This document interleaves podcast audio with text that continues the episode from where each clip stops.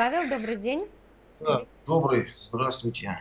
Э, Павел, хочу вас поблагодарить за то, что выделили время, э, чтобы пообщаться. Спасибо большое. Я думаю, что мы используем и проведем эти полчаса.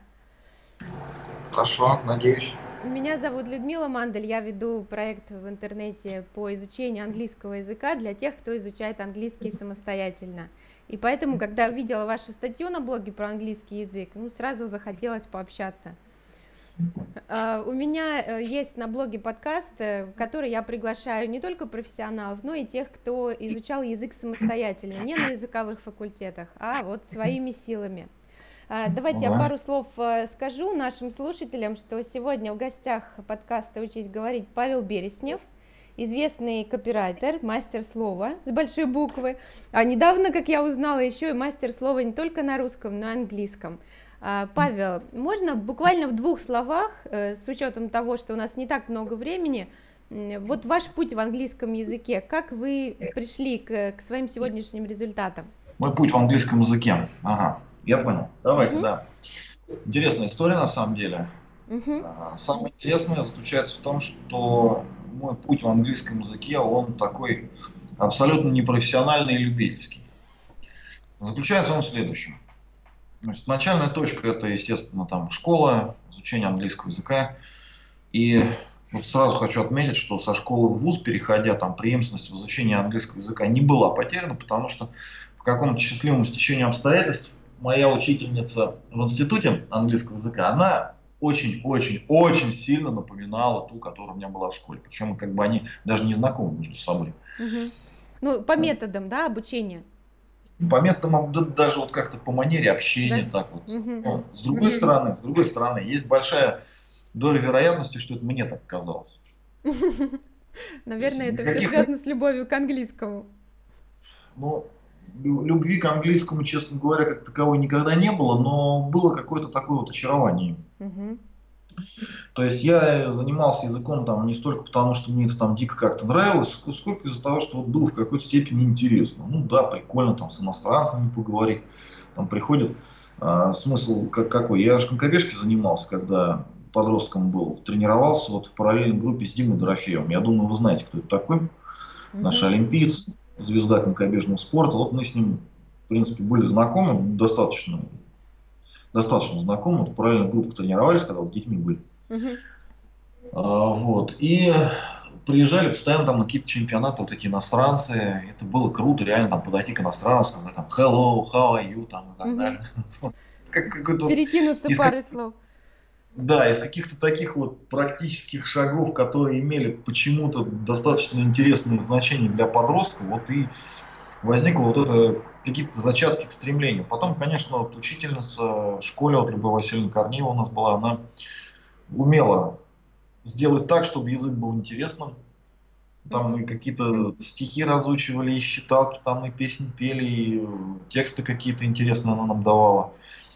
А, вот. Потом в институте, ну, я юрфак заканчивал, там уже специально юридический был, но вот я говорил, сохранилась вот эта вот такая вот интересная преемственность. Угу. И потом как-то вот это все завязалось с предпринимательской стороной. Угу. Тогда все хотели делать бизнес в интернете, ну, точнее, не все хотели делать бизнес в интернете, но тоже те, кто знал про интернет, хотели там что-то заработать. Да, да, да. Э, несколько проектов я учредил, все их угробил как один, вот просто с землей сравнял. Вот, как вот, осталось от них примерно то же самое, что осталось вот в 43 году там под Сталинградом. Да? Примерно такая вот, если у нас э, там 75-летие Победы, да, навеяно таким патриотическим э, моментом. И возникла необходимость разобраться, что там было не так, но на русском языке тогда никакой информации не было, поэтому пришлось идти за бугор. Там, естественно, вся информация была англоязычной, и тогда вот эти вот знания мне начали пригождаться. И я уже в дальнейшем, по большому счету, никаким там специфическим профессиональным изучением языка не занимался, по своей сказать, академичным. Uh-huh. Я занимался тем, что вот я взял, например, какую-то статью, да, там, опубликованную на каком-то сайте. Я ее прочитал, 50% мне непонятно. 50% мне непонятно почему. Потому что непонятно значение каких-то слов. Я брал словарь и выводил значение этих слов. Эта статья становилась понятной. Там, я прочитал 10 статей, все они мне понятны. После этого я взял книгу. Из книги все-таки специфика есть, да, книжные там, статьи. То есть, если ты отдельную статью можно проглотить, то проглотить книгу сложнее, там подавиться можно страницы на 20 уже запросто. Это точно. Потому что у буржуев у них э, четко вот этот вот момент обозначен от простого к сложному. То есть, если мы читаем аннотацию, она написана элементарными совершенно словами. Мы читаем введение, оно написано тоже элементарными словами. Там первая глава, она написана там чуть посложнее. Где-то главе на третьей мы уже вот увязаем. Но поскольку, вот если бы не было реальной необходимости практически, я бы все это, естественно, бросил. Но то есть, меня интересовал не столько язык, сколько необходимость разобраться, что не так Понятно. с моей предпринимательской деятельностью. То есть Я я- как язык бы был вот, просто опять средством. Да, инструментом. А, Мне не нравится это слово средством, мне Мгм. нравится слово инструментом. Инструментом. Хорошо. Инструментом, да. И вот этот инструмент я там шлифовал, затачивал, расширял, углублял помощью этих словарей. Потом, когда я понял, что вот, э, начинаю ловить контекст уже, в котором говорят написаны вот эти слова, возникло такое очень странное ощущение, где-то, наверное, месяца четыре не понимал, что со мной происходит, потом понял и вышел на новый уровень. Мгм. перевод словарный отдельных значений никак не совпадал по смыслу с тем, какой, какой смысл слово вот в контексте должно иметь. Да. То есть примерно я понимал, то есть как-то примерно, но точно вот в голове не формулировался, пазл не складывался. Понимаете, когда вы читаете там книгу страниц в 200, и у вас через три страницы пазл, пазл не складывается на протяжении всей книги, есть основания полагать, что она будет понята совершенно неправильно. Да, да. Ну, собственно говоря, что у нас и происходит со многими переводами, даже весьма фешенебельных изданий. Почему вот книжки, имеющие для меня критическое значение, я покупаю на языке. Я не доверяю этим переводам. Перевод может быть превосходный. Книга читается на одном дыхании, все замечательно. Но когда начинаешь читать оригинал, там речь идет не совсем об этом. Да, да, да. Много чего упускается, неверно Много трактуется. упускается. Например, например, вот эта вот э, концепция Дональда Трампа, мысли глобально, да? Мгм. В оригинале она звучит think big. Да, да, да. Что имеет в виду Трамп под этим? У нас это переведено и преподнесено как? Если строишь здание, то это должен быть небоскреб. Если ты хотел, решил заработать деньги, это должен быть миллиард. Если э, ты там решил купить себе новый костюм, то это должен быть Бриони, да, то есть мысли глобально, вот так. Мгм. Это часть, это часть его мышления. Если мы почитаем его книги на, в оригинале, мы поймем, что речь идет не, далеко не только об этом. И think big по Трампу, мысли глобальные, имеет в первую очередь в виду, он имеет, вот как э, в чем как бы главный секрет вашего успеха? Он говорит, мой, мой главный секрет успеха в глобальном мышлении. И нам это переводит, и мы это проглатываем то в то, что надо вот замахиваться на крупные проекты. Мгм. На самом деле он говорит далеко не только об этом. Если мы его книги почитаем в контексте всей его работы, то мы поймем, что по Трампу мыслить глобально, это означает видеть картину во всех подробностях. Например, мыслить глобально это означает не то, что там Трамп Тауэр должен быть огромным небоскребом из бронзы, там, меди и стекла, чтобы он был великолепным. Это да, но это только первый шаг. Мгм. Мыслить глобально, что значит? Иметь в голове полную картину. Как он впишется в ландшафт Манхэттена? Раз. Мгм. Как а, появление Трамп Тауэра отразится на туристической карте Нью-Йорка? То есть пойдут туда туристы, не пойдут. Если они пойдут, что они там увидят? В Атриуме, какие будут там бутики, все остальное, как это повлияет на экономику района? Дальше, во время строительства, э, сколько это создаст рабочих мест? Какие будут налоги, выплаты, поступающие новые в бюджет? Куда бюджет будет расходовать эти средства? То есть э, вырастет сразу благосостояние всего города благодаря этой стройке, да, улучшится его лицо, его ландшафт, его картина. А потом большое количество знаменитостей, которые там купили у него апартамент, он знал заранее, что они вернутся в Нью-Йорк, на Манхэттен, потому что он предложит им там классные а, вот эти вот апартаменты, да, А, соответственно, изменится опять же деловой облик города. Вот в чем, что, что значит think big, то есть держать глобальную картину, вот в этом секрет его успеха основной.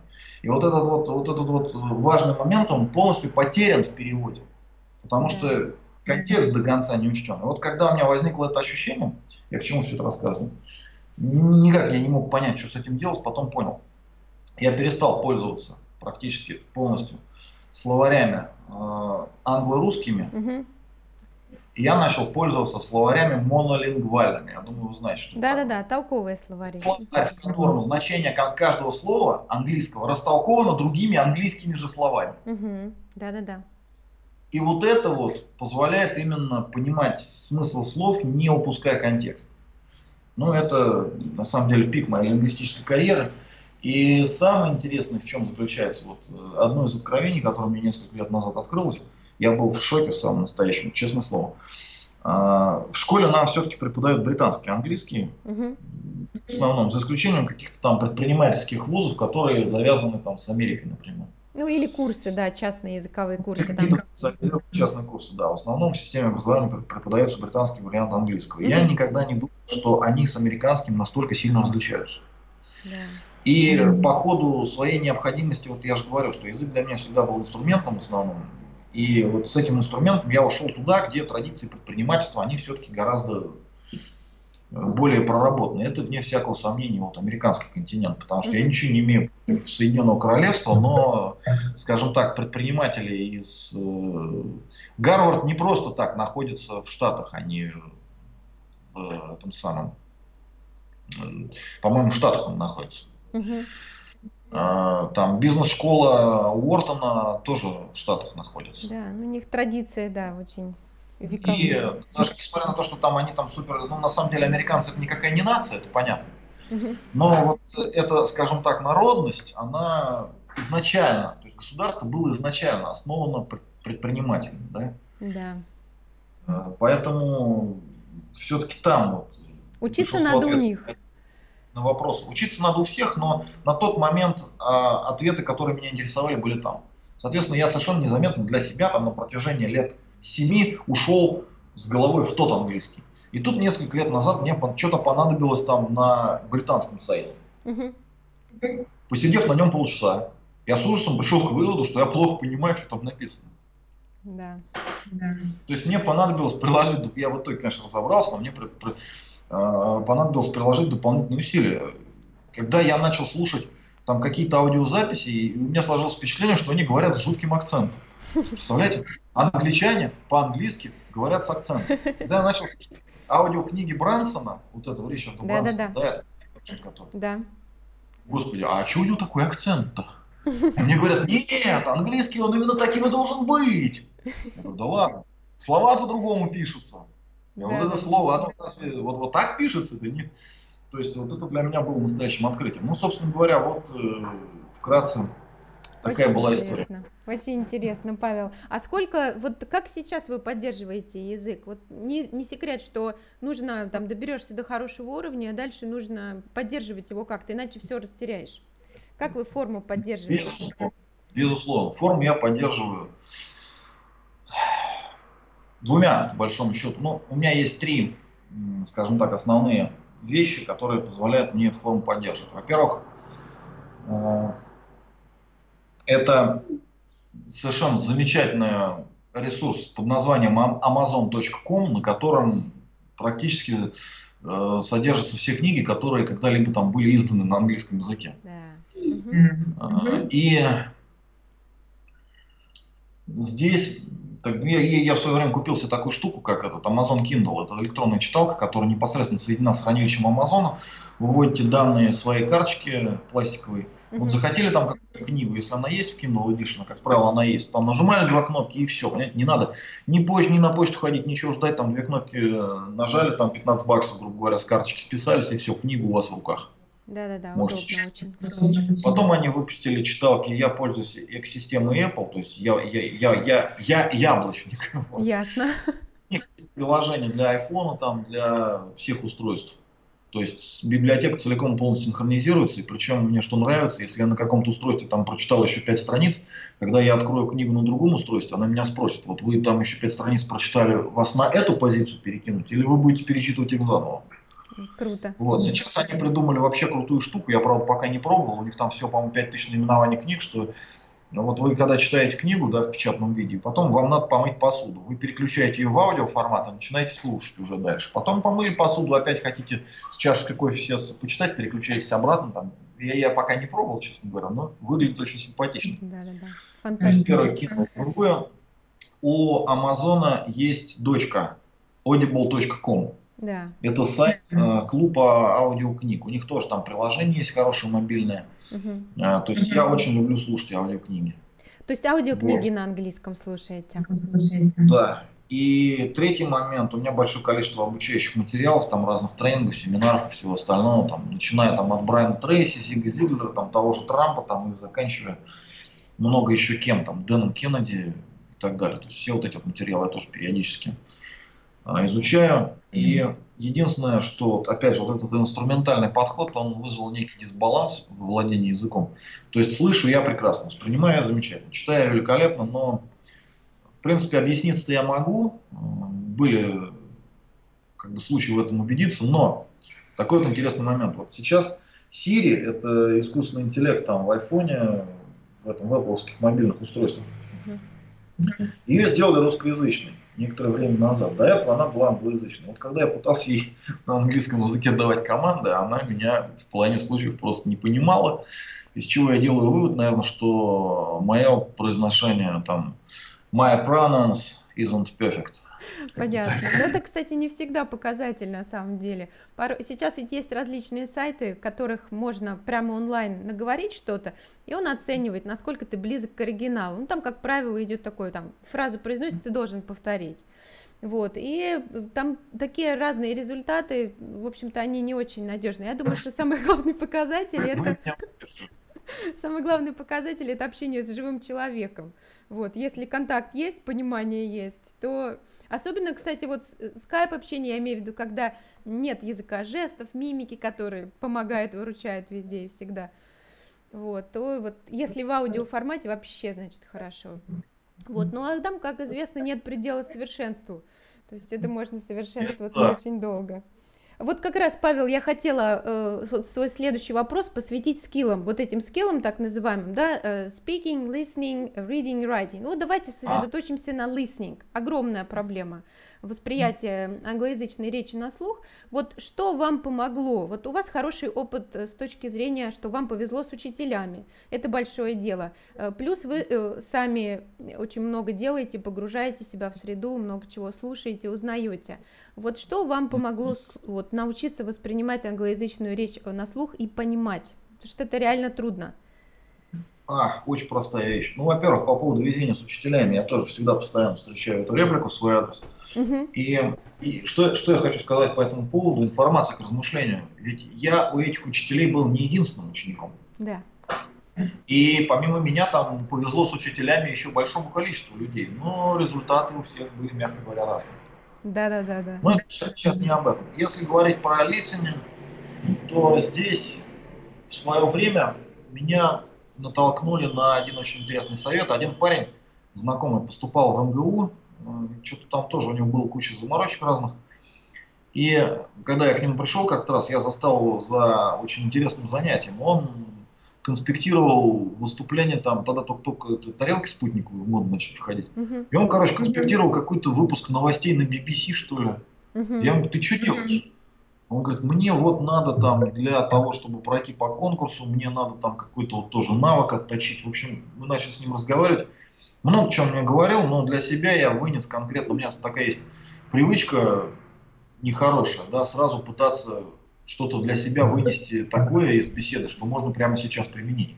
Угу. Из этой беседы я вынес то, что э, если мы хотим научиться понимать английскую речь на слух, то нам надо начать с э, каких-то э, вещей такого плана, вот как вот центральные теле телеканалы вот эти вот зарубежные. Почему? Потому что а у дикторов, у них, как правило, дикция безупречная. Ну, диктор, дикция там это по определению, да, то есть... Безусловно, да. Но при этом у них дикция очень хорошая, но речь достаточно быстрая. Угу. То есть мы сразу начинаем приуч, приучаться к нормальному темпу речи. Потому что, вот как говорят, например, там на скорость чтения, да, на самом деле э, давным-давно доказали там нейрофизиологи, что быстрое чтение, быстрое перемещение глаз, оно гораздо более физиологично, чем медленное. Про простой эксперимент. Возьмите вот любой текст, да, и расположите буквы там на расстоянии там, 3 сантиметров друг от друга. Вы будете читать очень медленно, но это будет жутко некомфортно, и вы вымотаетесь там на первую же страницу. Соответственно, речь, она должна быстро восприниматься. То есть мы сразу к скорости привыкаем и начинаем какие-то там знакомые слова уже улавливать, что-то там еще. Это первый момент. То есть сначала э, надо привыкнуть, с моей точки зрения, как у меня это было. Я сначала привыкал к темпу речи. И по барабану, что мы там не до конца что-то понимаем. Самое главное, чтобы ухо у нас привыкло к этому. Все верно. Вот когда оно, у нас, когда оно у нас привыкает, то нам становится уже проще во что-то вникать. Вот знаете, вот вы были когда-нибудь там на рок-концертах, на крупных? То есть сначала выходит так называемая разогревающая группа. Да. Потому что когда они ударяют по струнам, там перепонки вылетают с непривычки, пока уши не настроились, просто там до потолка, да? Да, да, Они да. играют там, там 2-3-4 песни. К тому моменту, когда они заканчивают, уже и уши привыкли там, и как-то вот в обстановке мы освоились, и мы уже способны понять, оценить вот основного исполнителя. Да, да, Вот да. здесь то же самое. Вот эти дикторы, они выполняют роль разогревающей группы. То есть пока э, мы просто привыкаем, уже когда мы привыкли к этому, там,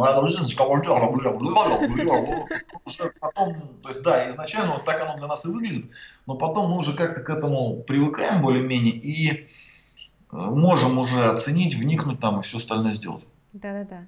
Понятно. Э, Второй момент, вторая фишка очень мощная. Вот это у меня их, их две. Вторая фишка очень мощная. Я в свое время наткнулся на сайт э, с интервьюшками предпринимателей зарубежных, и там предоставлялась и аудиозапись, и текстовая расшифровка этой аудиозаписи. И я понял, что это как раз то, что мне нужно. Я включал аудио и читал текстовую расшифровку.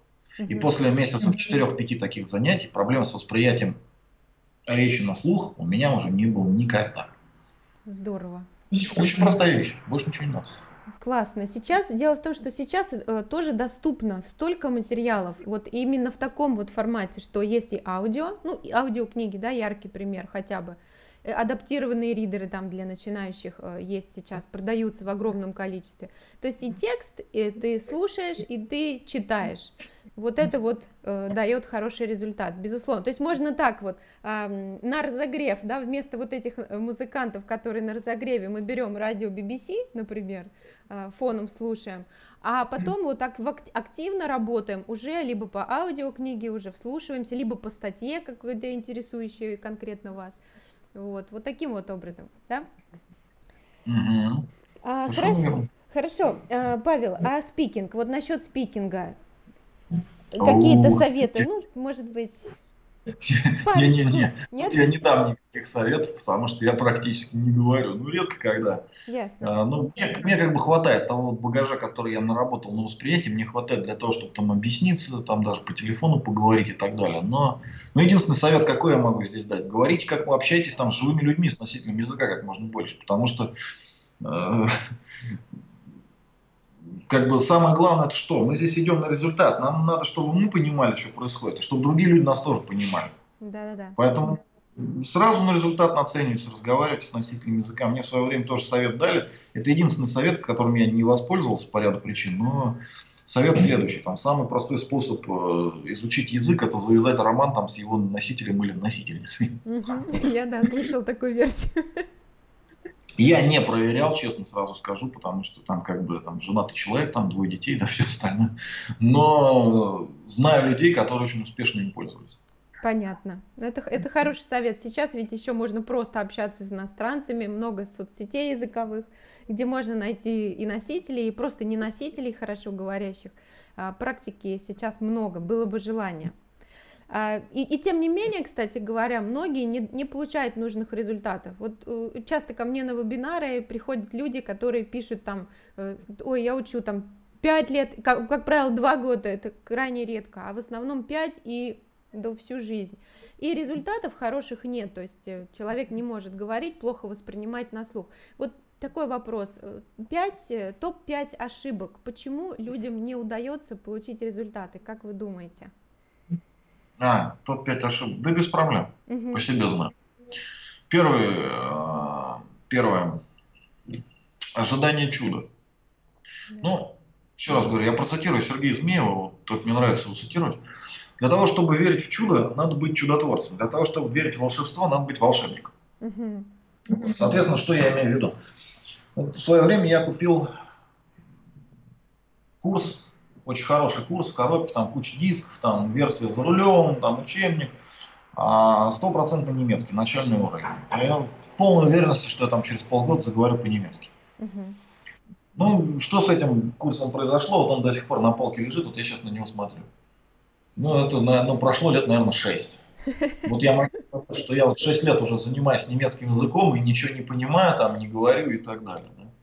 То есть он у меня есть, есть, заниматься хочешь, хочешь. Ну да, да, да. Что-то я там, может быть, там раз в полгода там достану, э, там, и скажу там, и Хайса Паша, да, да, Зин, Наташу, Марина, и все, и поставлю на место.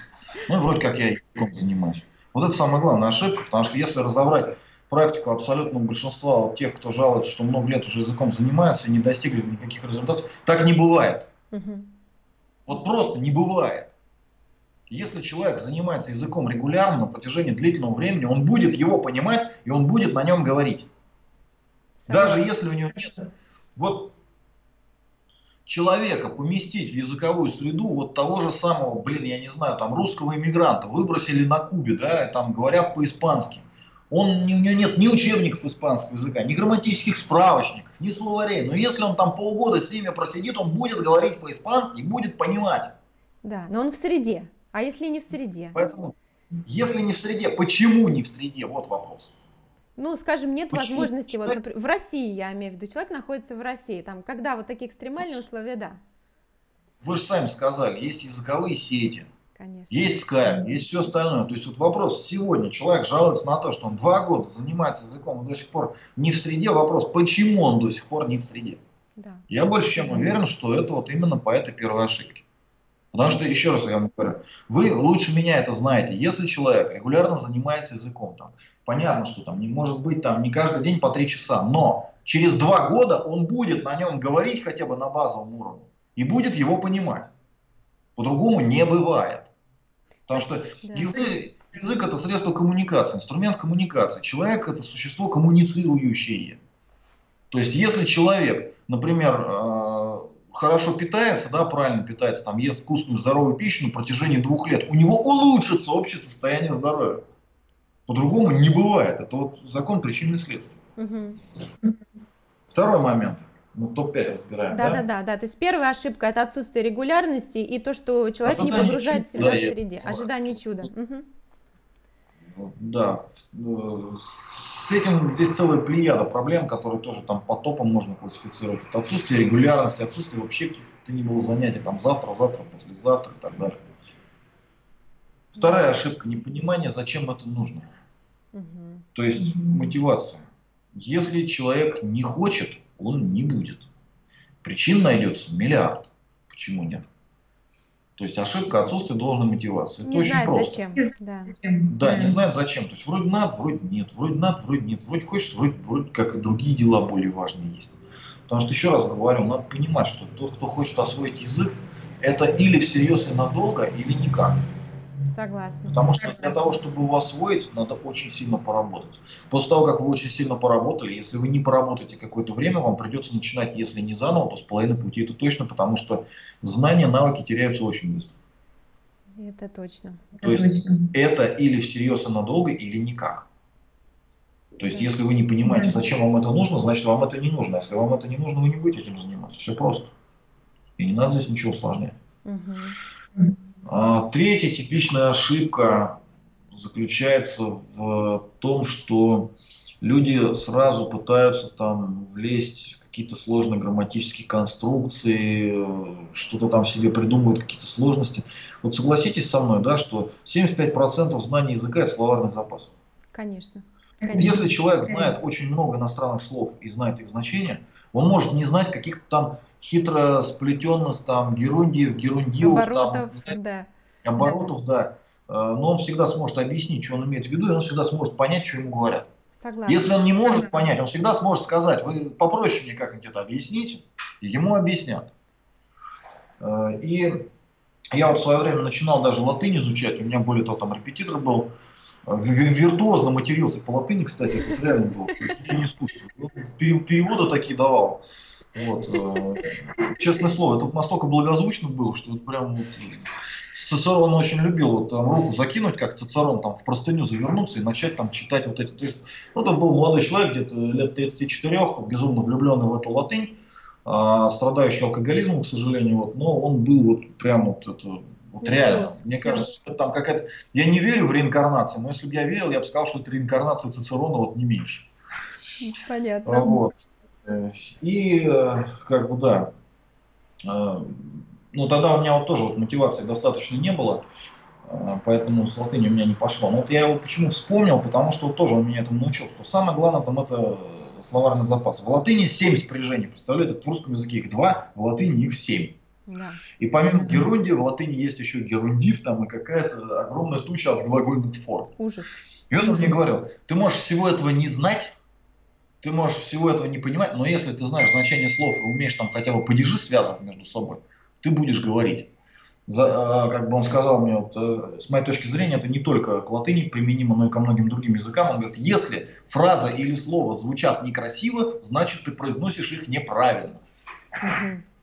Вот. И э, самое главное, все-таки я уверен, что самое главное, вот вы учите язык постольку, поскольку вы совершенствуете свой словарный запас. А, я знал людей, которые прекрасно разбирались в грамматических конструкциях, но у них э, были проблемы объяснения с носителем языка. И даже когда у них удавалось там договориться, там покоммуницировать хорошо, я лично слышал, как носители языка им говорили. «А, вы великолепно говорите на нашем языке, все безупречно, все здорово, мы заслушались, мы в восторге, но ни один житель нашей страны так не говорит. Да, да, да. Вот. И ну, то есть, и я видел там отставных военных, которые ну, по разным причинам поставили себе задачу выучить иностранный язык. И э, у них был очень простой подход, очень простой подход. Пять слов в день. Угу. Все, и через два года, через два года он осваивал и грамматические конструкции, там, и все остальное. Это важно, это нужно, да, но ну и, кстати говоря, я вот был в диком шоке, когда начал первый раз с американцами общаться и просто вот тупо даже русским порядком слов там задвигал им слова английские. И на 75% меня прекрасно понимали. Я в таком шоке тогда был. Вот тогда я понял действительно, что словарный запас все-таки главное. Конечно.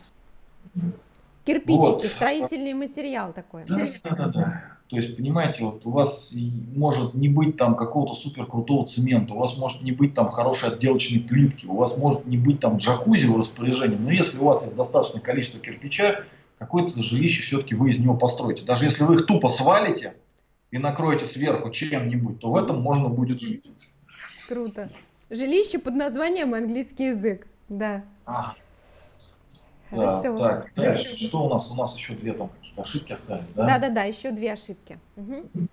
Да, все-таки вот я э, назову еще пренебрежение звуком, потому что я знаю большое количество людей, которые хотят выучить письменный язык для того, чтобы книжки читать, и им типа больше ничего не надо. Ага. Ну там книжки, там статьи, сайты в интернете. Вот я сто процентов говорю, что работа со звуком, с устными материалами, она позволяет и книжки понимать гораздо быстрее и проще. Поэтому это обязательно. Восприятие должно быть полное. Язык мы должны не только видеть, язык мы должны еще и слышать. Со всех сторон к нему подходить. Со всех сторон к нему подходить, да, согласен. И э, четвертый, да, все-таки вот э, четвертый, пятая, точнее, ошибка назову так и устраненность от носителя языка. То есть человек хочет выучить язык, но только чтобы с носителями никак не пересекаться. Вот когда вот я его выучу, я буду с ними общаться, а пока вот кто-то их боится, там кто-то их не любит, там каким-то причинам. Языковой Тоже барьер. Да, тоже это очень серьезная ошибка, потому что это противоречит здравому смыслу. Вот э, сейчас, перед тем, как мы с вами на интервью вышли, у меня вот совещание было в исполнительном совете моей компании. Угу. И я там произносил такую фразу, говорю, ребят, если у вас нет совести, включите хотя бы здравый смысл. Вот, поэтому здесь вот то же самое, там, включите хотя бы здравый смысл. Вы хотите для чего язык изучить? Для того, чтобы общаться с носителями, там все понимать, уметь э, объясниться. Да? Кто у вас как не они, лучше может этому научить. Согласна. Вот с моей точки зрения вот такие основные ошибки. А, и опять же, я вот почему их все знаю, потому что сам через них проходил и закончил разговор об ошибках цитаты из того же самого Сергея Змеева. Нет необходимости ходить строевым шагом по граблям. Точно, точно. Все правильно. Мне кажется, ну, я согласна абсолютно со всеми этими ошибками. Здесь даже нечего добавить к этому. А, единственное, может быть, резюмируя тем, что а, действительно вот, вот этот вот инструментарный подход к изучению, вот к английскому, да, он, наверное, очень здорово работает, и он позволяет э, быть на, работать именно в долгосрочной перспективе. То есть не то, что язык это как самоцель, вот его изучить. Мне кажется, вот это людей демотивирует в итоге, потому что нет предела совершенству. Все время будешь сталкиваться с чем-то новым, незнакомым, с какими-то трудностями, ошибками. А вот если его просто поставить в цепочку своих достижений, потому что это, конечно, достижение, в цепочку своих достижений, что вот, да, будет, вот это есть, Э, на каком-то базовом уровне, понятно, что этим все не закончится, а дальше будет вот что-то еще, ради чего я это делаю, буду узнавать новую информацию, общаться с людьми, там, путешествовать и применять язык, тогда будет э, немножко легче. Я думаю так. Да, я с вами согласен. И есть вот все-таки два подхода к изучению языка. Да? Вот один подход это язык как искусство, то есть это вот какой-то инструмент духовного роста, это инструмент каких-то там раскрытия чакр, не знаю, там а есть вот такой вот циничный, банальный и, с моей точки зрения, единственный правильный подход – язык как инструмент. Достижение своих целей. Соответственно, что я хочу? Если я хочу как-то вот вырасти духовно, там, расширить границы своего интеллекта, я не вижу в этом ничего плохого. Но проблема в том, что даже с раскрытым интеллектом кушать хочется. Да. Вот, и, кстати говоря, с раскрытым интеллектом кушать хочется гораздо сильнее потому что интенсивнее серое вещество работает. Вот когда у меня там на разных тренингах, тоже там на консалтинг-группах, а когда мы поймем, что вот прорыв близок, я говорю, у вас аппетит резко улучшится, потому что вы будете тратить гораздо большее количество энергии, и реально вы начнете есть, хотеть гораздо чаще. Вот это будет безошибочным сигналом, потому что понятно, что там человеческая плоть испорчена там и все остальное, но проблема в том, что мы из нее никак не выпрыгнем. Если человек выпрыгивает из своего тела, то это означает смерть. Вот, поэтому при, при, приходится нам с ним жить, существовать. Это не хорошо и не плохо, это объективно так. Вот, и поэтому как бы его надо кормить, там, топливо заправлять и все остальное. Так вот, подход э, язык как инструмент, он как раз позволяет нам все эти интересы соблюдать в максимальном количестве. Ну и результат получать больше, потому что э, познание искусства, оно дело такое, что там действительно нет никаких критериев. То есть, а судьи кто? Насколько человек э, раскрыл свой интеллект. Вот где вот критерий, что вот он раскрыл его на 2, на 3, на 4, на 5. Да, Здесь да. Поле, поле для дискуссии, оно безгранично, и можем там вести философские споры. 97% населения планеты успешно этим э, занимаются. Многие там с бутылкой на кухне по вечерам. Как бы я опять же ничего против не имею, это не хорошо, не плохо, это факт. Но, с другой стороны, если мы берем за основу подход язык как инструмент, здесь границы совершенно четкие. Вот там прислали тебе письмо, ты его понял или нет? Все Если правильно. ты его понял, понял, то на сколько процентов, да? Зашел ты на сайт, надо там что-то там посмотреть. Или открыл там и, и купил себе там какой-то гаджет на eBay, да, с английской инструкцией. Ты эту инструкцию открыл, тебе понятно, о чем там речь идет или нет? И никакого поля для дискуссии. Все правильно. Опять же, переговоры, да, с коллегой, там начал с ним, ты с ним договорился или нет? Все, никакого поля для дискуссии, да, да, нет, нет. Вот с моей точки зрения, мне этот подход лично больше импонирует. Все правильно, все правильно. И он, он, позволит, он позволяет просто не сходить с дистанции. Э, не сходить с дистанции. Иначе вот люди потом делают перерывы, надо отдохнуть месяц-другой, навыки уходят, безусловно, теряются сразу, это как мышцы, и ты откатываешься назад. Потом начинаешь все сначала. Естественно, это демотивирует, люди начинают себе придумать отмазки, ах, я не способный, ах, мне не дано. А на самом деле просто там есть так, так называемый уровень невозврата, вот intermediate, да, средний ну, так, так его считают, а, называют. Вот, вот да, уже на уровне intermediate, ну, можно, без, без большого ущерба, а раньше лучше не стоит. Вот, поэтому, да, да, согласна. Павел, большое вам спасибо за это интервью, большое спасибо, что вы выделили время, чуть больше получилось у нас, чем полчаса. Вот, но это было действительно очень полезно проведенное время. Я уверена, что всем слушателям э, было очень полезно. Спасибо огромное, успехов вам в вашем проекте, в вашем бизнесе. Вам спасибо. Спасибо и вам успехов. А, вы делаете тоже очень большое нужное дело, важное, поэтому я вам тоже желаю в нем успехов и желаю, чтобы а, с помощью ваших подкастов количество граждан Российской Федерации, прекрасно говорящих и понимающих язык, существенно увеличилось. Спасибо. Будем надеяться. Здесь ведь главное применять. Ваша нехорошая в кавычках привычка, она на самом деле очень хорошая. Сразу брать и применять. Я думаю, что вот так и будет. Как говорил доктор Быков, что-то в этом, в этом что-то есть. Хорошо. Хорошо, Павел, спасибо, хорошего дня и до встречи. И вам. Спасибо. До свидания. Спасибо, до свидания.